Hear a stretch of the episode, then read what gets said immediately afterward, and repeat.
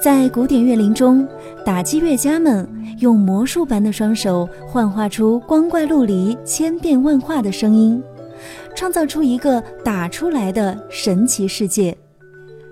有人说，打击乐就像一扇门，推开它就进入了一个让人兴奋的世界。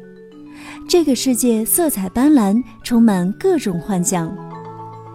打击乐从原始社会发展到今天。无论是乐器种类还是演出形式，都已经越发超乎人们的想象。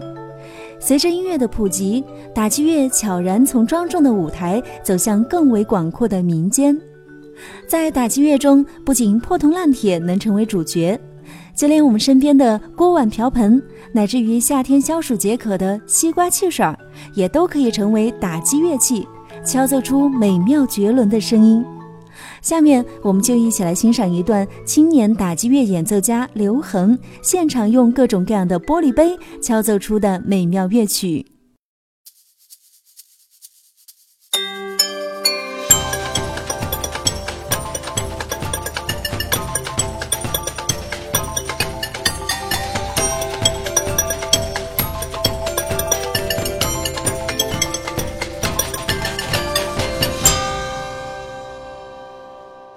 国家大剧院打击乐节，等你来挑战。怎么样？听着这段音乐，你是否已经化身抖腿狂魔，跟随节奏不停的摇晃？又或者按耐不住想要敲击的双手，也想来挑战一曲？